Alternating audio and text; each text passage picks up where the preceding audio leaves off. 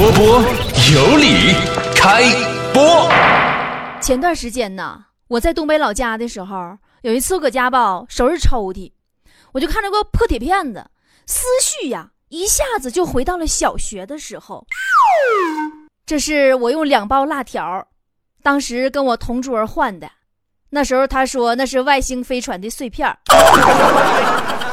现在他是贸易公司老总了。昨天还带小三儿来丽江玩了几天呢，嗯，住的我家客栈。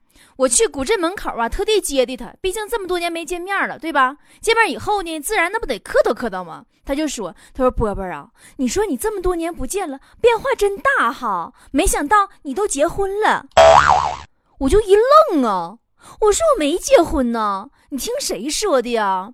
他也一愣，然后呢，默默的看着我无名指上戴的创可贴。哎呀，瞬间呐，我那个伤感呐！我同桌都有小三儿了，我的无名指上竟然还带着个创可贴，一天天的要人没人，要钱没钱的，就这样式儿的。我跟你说，强子三个月之前管我借的二百块钱，到现在还没还呢。今儿一早上刚起床，又收到他一个微信，说波姐，那问你在吗？我是不是欠你二百块钱呢？我说是啊，是啊，是啊，是啊，是啊。他说：“那你给我打八百过来呗，我欠你个整数，凑一千。” 强子，我很负责任的告诉你，我当时真的愤怒了。所有的愤怒基本上都源自于没钱，所有的励志基本上目标都是挣钱，所有的幸福基本上状态都是有钱。机智的我早就看穿了一切。你说这做个脱口秀给俺们几个穷的了。后来我就跟强子我就探讨，我说现代社会什么是最赚钱的行当？走私、贩毒。强子说：“那么波儿姐，我觉得为人民服务最赚钱。”你妹呀！我竟无言以对呢。曾经啊，我们都试探过在下班时间呢做点兼职赚点钱。强子呢上剧场门口去做过黄牛倒票，人家那黄牛啊都是低价购入高价卖出，对不对？强子不是，强子一般带客人进剧场都是自己先一把抱住保安，然后回头对客人说：“快快快跑进去，跑进去！” 最愁的就是强子，真的，就他到现在他也不理解现在的瓜子为什么要出核桃味儿的。刚才还跟我说呢，说那么波姐，你说那么同样都是坚果，你想吃核桃味儿的，为什么不直接买核桃吃呢？难道我穷的吃不起核桃的秘密被厂家发现了吗？强子很纠结呀。王美丽呢？工作以外的第三产业呀是收房租。她在广州有个小公寓，三十来平，完她自己不住，她在我们员工宿舍住，公寓呢租出去。她家那个房客呢，每次啊都提前给房租，六月份到期，四月份就给，每次还都很客气，早早就给王美丽发短信：“你好，下半年房租给您打过去了，您查收一下。”就这样嘛，一晃三年过去了。王美丽就一直没有找到机会说涨房租的事儿。坨坨刚进团队两年的时候，哈，呃，工资实在太少了。说实话，完了就跟我商量说：“波姐，你看我开个快餐店行不？”不过后来开始开了以后，还是被自己吃黄了。他当年开的是重庆鸡公煲。直到后来有一次啊，我们呢去重庆出差，他才知道重庆鸡公煲跟重庆没半毛钱关系，那是一个叫张重庆的上海人发明的。解放前呢，当护士，每个月工资上基本就不够花。这两天婚礼呀，咱都知道到季节了，婚礼再多点花销呢再大点一不小心呐，就把生活费都随礼都随没了。但是你说离月底还有一阵儿，离开支啥的，他就准备讨好他老爸。要点生活费啥的，一大早上呢，六点多钟起来呀，给全家煮了面条啊当早餐，打的卤子、鸡蛋、柿子酱。他老爸拿着筷子，警惕的看着他问：“闺女，这面多少钱一碗？” 嗯，咱们团队隔壁老王日子过得也不宽宽敞。老王呢，活了大半辈子了，最讨厌呐两匹野马，哪两匹野马呢？一匹叫马云，专骗他媳妇儿钱；一批叫马化腾，专骗他儿子钱。老王那天跟我说：“说波儿姐，我感觉我就是个弼马温，干大半辈子都么养马了。” 咱们团队家境最好的呀，就要数醋醋了，就那个大美女，大长腿，刷白那个。大连呐，那人家家大连的著名富二代名媛呀。但是哈，他特别有志气，他立志自己出来创业。可以说哈，咱们醋醋是一位胸怀大志的富二代。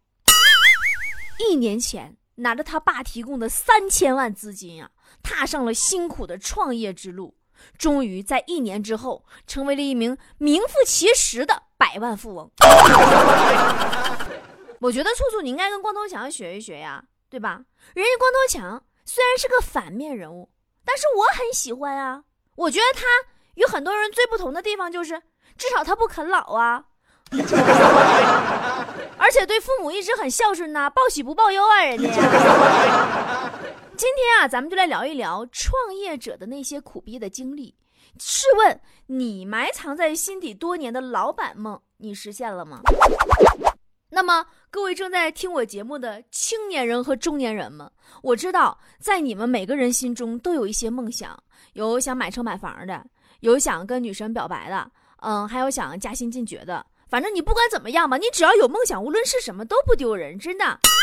强子前两天跟我说嘛，说他波姐，我有一个梦想，我想创业当老板，我想这样的话，我就能来一场说走就走的旅行。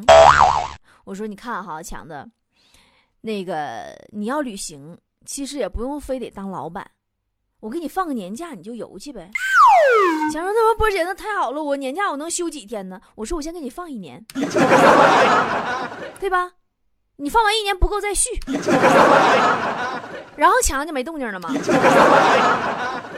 嗯，他自己说说呀。这个别人都说走就走，太容易了。他说我跟别人不一样，我完全就可以做到说不走就不走。对，其实谁都想当老板，做自己想做的事儿，不用看别人的脸色呀，时间还自由支配呀，再也不用担心被炒鱿鱼呀。想旅行可以说走就走呀，对员工可以说开谁就开谁呀。但是我也听过那么一句话，说。跟你谈钱的老板才是好人，跟你谈理想的都是不想给你钱的。但但是话说回来了，那么老板要有钱才能跟你有的谈啊，对不对？也不是所有的老板都想忽悠你跟你谈理想的，对不对？所以说哈，真实的创业节奏是这样的：左手当老板，右手当员工。开得了公司，下得了厨房，不羡慕好车，不租写字楼，打得起领带，刷得亮皮鞋，写得来 Word，做得出 PPT。我现在我都学会做 PPT 了，还得看得准市场，卖得出产品，管得住下属，喝得过顾客，然后吹得过忽悠，骗得过骗子。白天苹果控，晚上微博控。强子，你说你这些你哪样能行？嗯。强子后来就被我这么打击完吧，也很抑郁，就回家睡觉去了。半夜的时候呢，我说实话，我有点惦记强子。我想来想去啊，我还是拨通了强子电话。电话拨通以后啊，我就说：“我说强子，夜深了，我们来聊点成年人的话题吧。那个，你明天几点上班？” 哎呀，完我就听电话那头啪一声就挂断了。近几年啊，其实兴起了一股创业的风潮，员工们都去创业了。大学生一毕业找不着工作的，也不会面临失业了，合伙去创业了。我身边几个朋友啥的，一聚会，那家一唠嗑，那家老吓人了，张口闭口什么天使 A 轮，什么生态闭环，什么。什么盈利模式、颠覆思维，什么什么 什么解决痛点啥的，反正你要说你搁哪哪上班，那搁哪哪打工，人都觉得你这人没有梦想、没有追求。真的，那给那名片顶上什么什么什么都是什么创始人、CEO，什么什么什么公司合伙人啥的。哎呀，老吓人了！你要没个名片，名片不是创始人，你都不好意思递给人家。当你还在朋友圈晒娃、晒旅行的时候，人家的朋友圈每天都是忙得风生水起的。今天什么见哪个投资大咖了，参加什么产品发布会了，同行业什么什么企业又估值几个亿了，哎呦我去，指点江山呐，一个个的，咱也不知道都赚多少钱，还上菜市场提了筐买菜呢。你都挣那老些钱了，你就不能把你那自行车换了吗？你换个四个轮的，对不对？哎呀，那家什么这生态那模式的，张嘴闭嘴几个亿，那项目老大了。我就觉得时代变化这么快吗？我记得我们小时候哈，吃一毛钱一根的冰棍儿，两毛五一瓶的汽水。一块钱十根的粘牙糖，如果那个时候哪个小朋友要是有个五块十块的，那就是传说中的大片了，就可以直接当大哥收小弟了。你们现在张嘴闭嘴好几个亿啊！我跟你们都比不了，真的。前两天哈，有几家投资公司想要投我们，光是一堆数据呀，就给我干蒙圈了。没有招啊，我看不明白数据，谁让我上学时候是学渣呢？以前在上大学之前哈，我每次开学我都很郁闷。真的，每次大学开学之前，我都特别郁闷。可能你会问我波波，那你上大学之后呢？我没考上大学啊。自从有了互联网之后啊，我和我身边的朋友们的身份呢，我看我都提高好几个层次。以前雪姨就是个放高利贷贷的，真的，贴上互联网思维，那就是互联网金融。坨坨就是个送盒饭的，贴上互联网思维。就是 O to O，钉子以前搞个小论坛，现在放手机上，那叫互联网垂直社交。嘎子就是做传销的，贴上互联网思维人就是微商。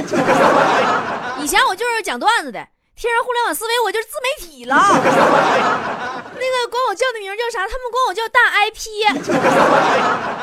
你知道？所以说。你做啥真不是关键，关键在于你得说服别人，你得跟传统行业如何不一样。然后你就是你是有梦想、有情怀，你致力于改变世界，你就特别霸气了。今年夏天嘛，我也实现了我的老板梦呀，确切的说应该是老板娘梦。我在丽江不是开了一家客栈吗？现在就是在这录音这地方。目前呢，我这客栈招聘两个老板，啊，对你没听错，是两个。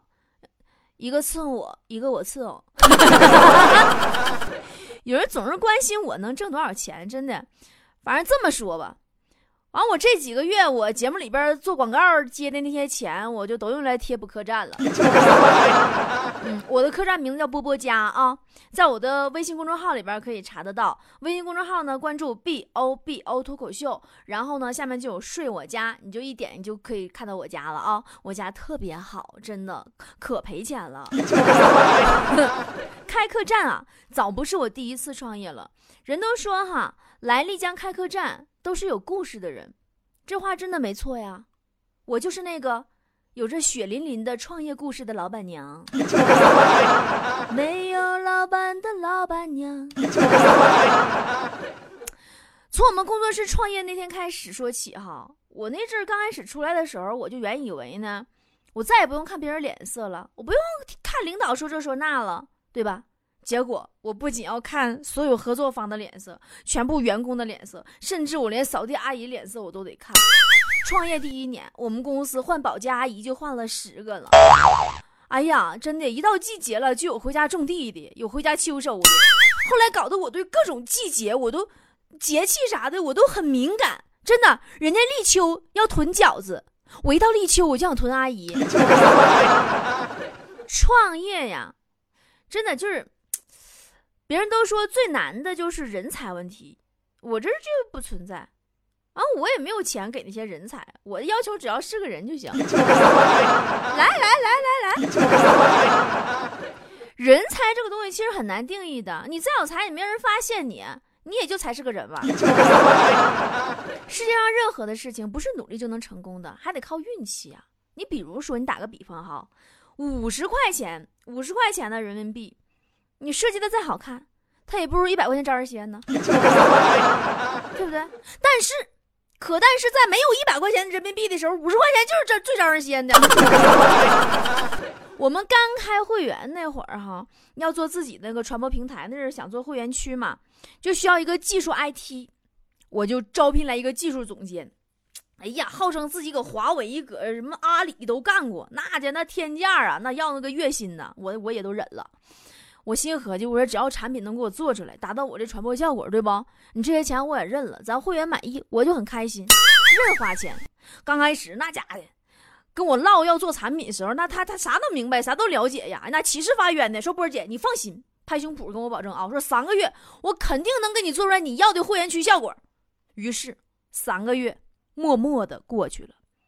当我看到他给我展示的成果的时候，我心中只有两个想法：一个是杀了他，一个是杀了他全家。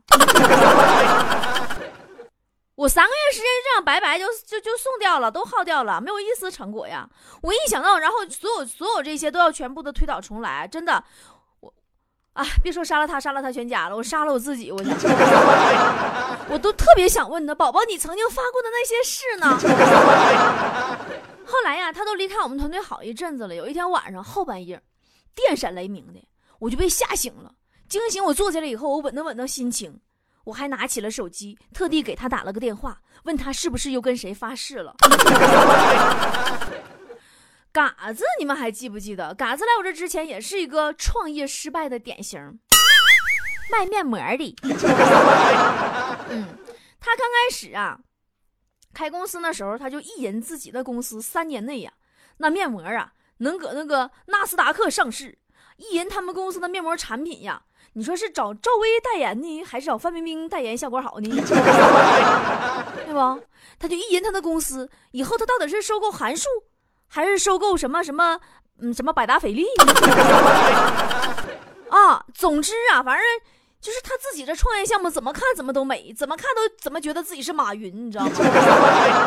所以他就编故事，就要编业绩、编前景，为了就是要拿投资人的钱，然后他这公司才能撑得下去。直到最后，他发现有时候啊，老板与骗子之间的距离。只差一张面膜的厚度。后来嘎子跟我说，说创业很孤独啊，之前是酒逢知己千杯少啊，现在是酒逢千杯知己少了。说波姐你不知道啊，我以前打工时候啊，总觉得被领导坑啊，我毫无尊严呐。可是那个时候，你现在想想，那个时候好歹还知道什么是尊严。自从创业以后，就再也不知道尊严是何物了。哎，尊严是什么玩意儿？尊严，真的就是我也是深有感触。创业之后，你就会发现哈，人睡得最香的时候。不是晚上十二点，也不是凌晨三点，也不是七点，而是闹钟响后的几分钟。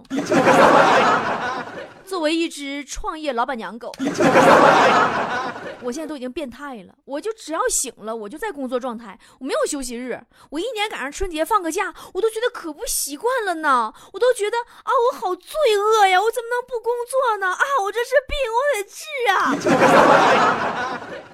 去年工作室最艰难的时候吧，我不就焦虑症了吗？你们不都知道吗？开会员那几天，我耳朵一股火上来，就差点没失聪。然后从今年元旦开始，我们就慢慢的转入那种不赔钱的状态了。呃，找我们的投资商呢和广告商也越来越多了，但是我还是焦虑啊，真的，因为你在这个急速发展的互联网时代，谁也不知道明天会发生什么，明天又会变成什么样，有什么改变。对吧？变数很大，时时刻刻我们都缺乏安全感。马化腾不是对自己团队的工作状态有八个字形容吗？就说叫战战兢兢，如履薄冰。我特别理解这句话。回丽江前一天晚上在广州，我去看一个开互联网公司的朋友，他就做了一个那个 APP，然后做了一个平台。聊天的时候啊，我就听他说说这两年一直在赔钱。哎，一下子勾起我共鸣了。我说啊，竟然跟我一样！我赶紧问他说：“你赔了多少啊？”他说：“不多呀，一个多亿。”啊，我就不吱声了。像我这种赔几百万的，还是回家趴被窝偷摸乐去吧。但是他跟我说了一段话，我就很受用。他说：“波波呀，像你我这种人，如果自己单枪匹马，靠手艺吃饭。”不创业不带团队，咱们自己一个人一年几百万还是跟玩似的，还不累，也没有什么压力。说波波就你来说，你做做节目，你接接商演，对吧？你什么问题没有？可是当你过上了那种轻松的生活以后，你肯定又不会满足。人嘛，总觉得想实现点啥，人总是还有梦想的。如果单纯的只为了赚钱，你我还有很多人，谁也不会走上这条全是荆棘的创业路。而走在布满荆棘的路上扎脚的时候，你是想死的心都有。对吧？你脚撤都没地方撤，你必须往钉子上扎，必须拉拉淌血。可是你一旦稍微有了一点点的小突破，马上你就又对明天充满希望了。哎，我觉得他说的对呀，我想想也是。你说在创业之前，我过的什么日子？养猫逗狗，隔三差五的出去交个友，跟朋友喝点小酒，对吧？是无忧无虑的。创业之后，我们车都卖了，带着一群有脱口秀梦想的穷屌丝，我们一边为了实现梦想而创作节目，一边呢为了不饿死，想方设法的拉广告赚外快，来维持我们走向梦想成真的每一天的生计。我们等待着我们的中国脱口秀梦实现的那一天。我忘了是在哪本书上看到的，呃，有一段话说，其实无论是哪行哪业，创业的过程当中，总会出现一些特定的阶段，某个负面的感受会超过其他所有，比如怀疑自己，比如感觉到恐惧。但有趣儿的是，这种恐惧往往不会让人退缩，反而会刺激我们前行。它会激发我们的求生的欲望。我们怕死掉，对吧？因为有一个前提，你不坚持，你就会死。那你死了以后，你之前走过好多好好多的好久好长时间的路，就都白走了，就全部归零。你要重新走的，而且你不一定能复活，你知道吗？并且，反正这么多年吧，我有一个经验，不管是干什么事儿。就是当你实在实在坚持不下去的时候，感觉自己马上就要死了的时候，你再坚持一小下，就那么一小下，肯定就是光明。说到这儿，肯定又有人说：“哎，波姐，你又哭穷。”我跟你说，我不是哭穷，我是真穷。真的，你就是中国的脱口秀道路太过的漫长。你想，嗯，之前所有的艺术形式，呃，小品也好，二人转也好，相声也好，所有这些。它都有一个长时间的积累，都已经很成熟了。那么中国的脱口秀道路才刚刚开始，甚至还没有到一个起步的阶段，它太过漫长，需要大量的时间和人去支持。那这时间和人用什么来支持啊？它都需要钱的支持。我知道，我们赢的日子就在不远处。我也知道，我自己全力以赴可以摸到的上限在哪里。我知道我肯定会赢的。所以我就不在乎赔钱做节目。我开通会员是为了支撑节目组的日常的人员的开销，那虽然不够支撑。于是我们开始接广告了。原来我特别不爱接广告，但是真的你没办法，你必须得接，你得让大家吃上饭呢。然后呢，接广告以后，我们就开始能将够维持了。这个时候，然后我们来到丽江，也是因为。这座城市丽江的文化氛围太适合做一个脱口秀艺术的集散地。接下来呢，我们就是要走进中国的各大城市做现场的脱口秀表演，并最终要在北京那个文化集结地做一场全中国首场也是最牛逼的纯粹的脱口秀舞台演出，让脱口秀被中国老百姓所接受并爱到疯狂。我相信我们能做到。人活一辈子。大多数都是碌碌一生，稀里糊涂就过去了。如果能够在有限的生命中做成一件事儿，真的就做成一件，那你就算没白活。我很乐意在每天都在进步、每天都在挑战极限的感觉里，我想赢。感谢各位今天听我的节目，也感谢一路陪伴我走过来的菠菜。也感谢实实在在的用金钱支持我们的梦想的我的付费会员们。十月份的演出行程单在我的微信公众号里，今天有发布。十月份我们将在上海、哈尔滨、长春和西安做现场的演出。我们的门票很便宜的，正好够我们的场地费用和交通食宿。呃，欢迎大家来买我们的门票。来看我们这一场笑死你不偿命的现场脱口秀。三月，我在屋檐下坐着，用黑色铅笔给某个人写信。我要慢慢的、慢慢的、慢慢、慢慢的写一篇。一捺写错就用橡皮擦。六月我在田野里骑车，用彩色的天气给某个人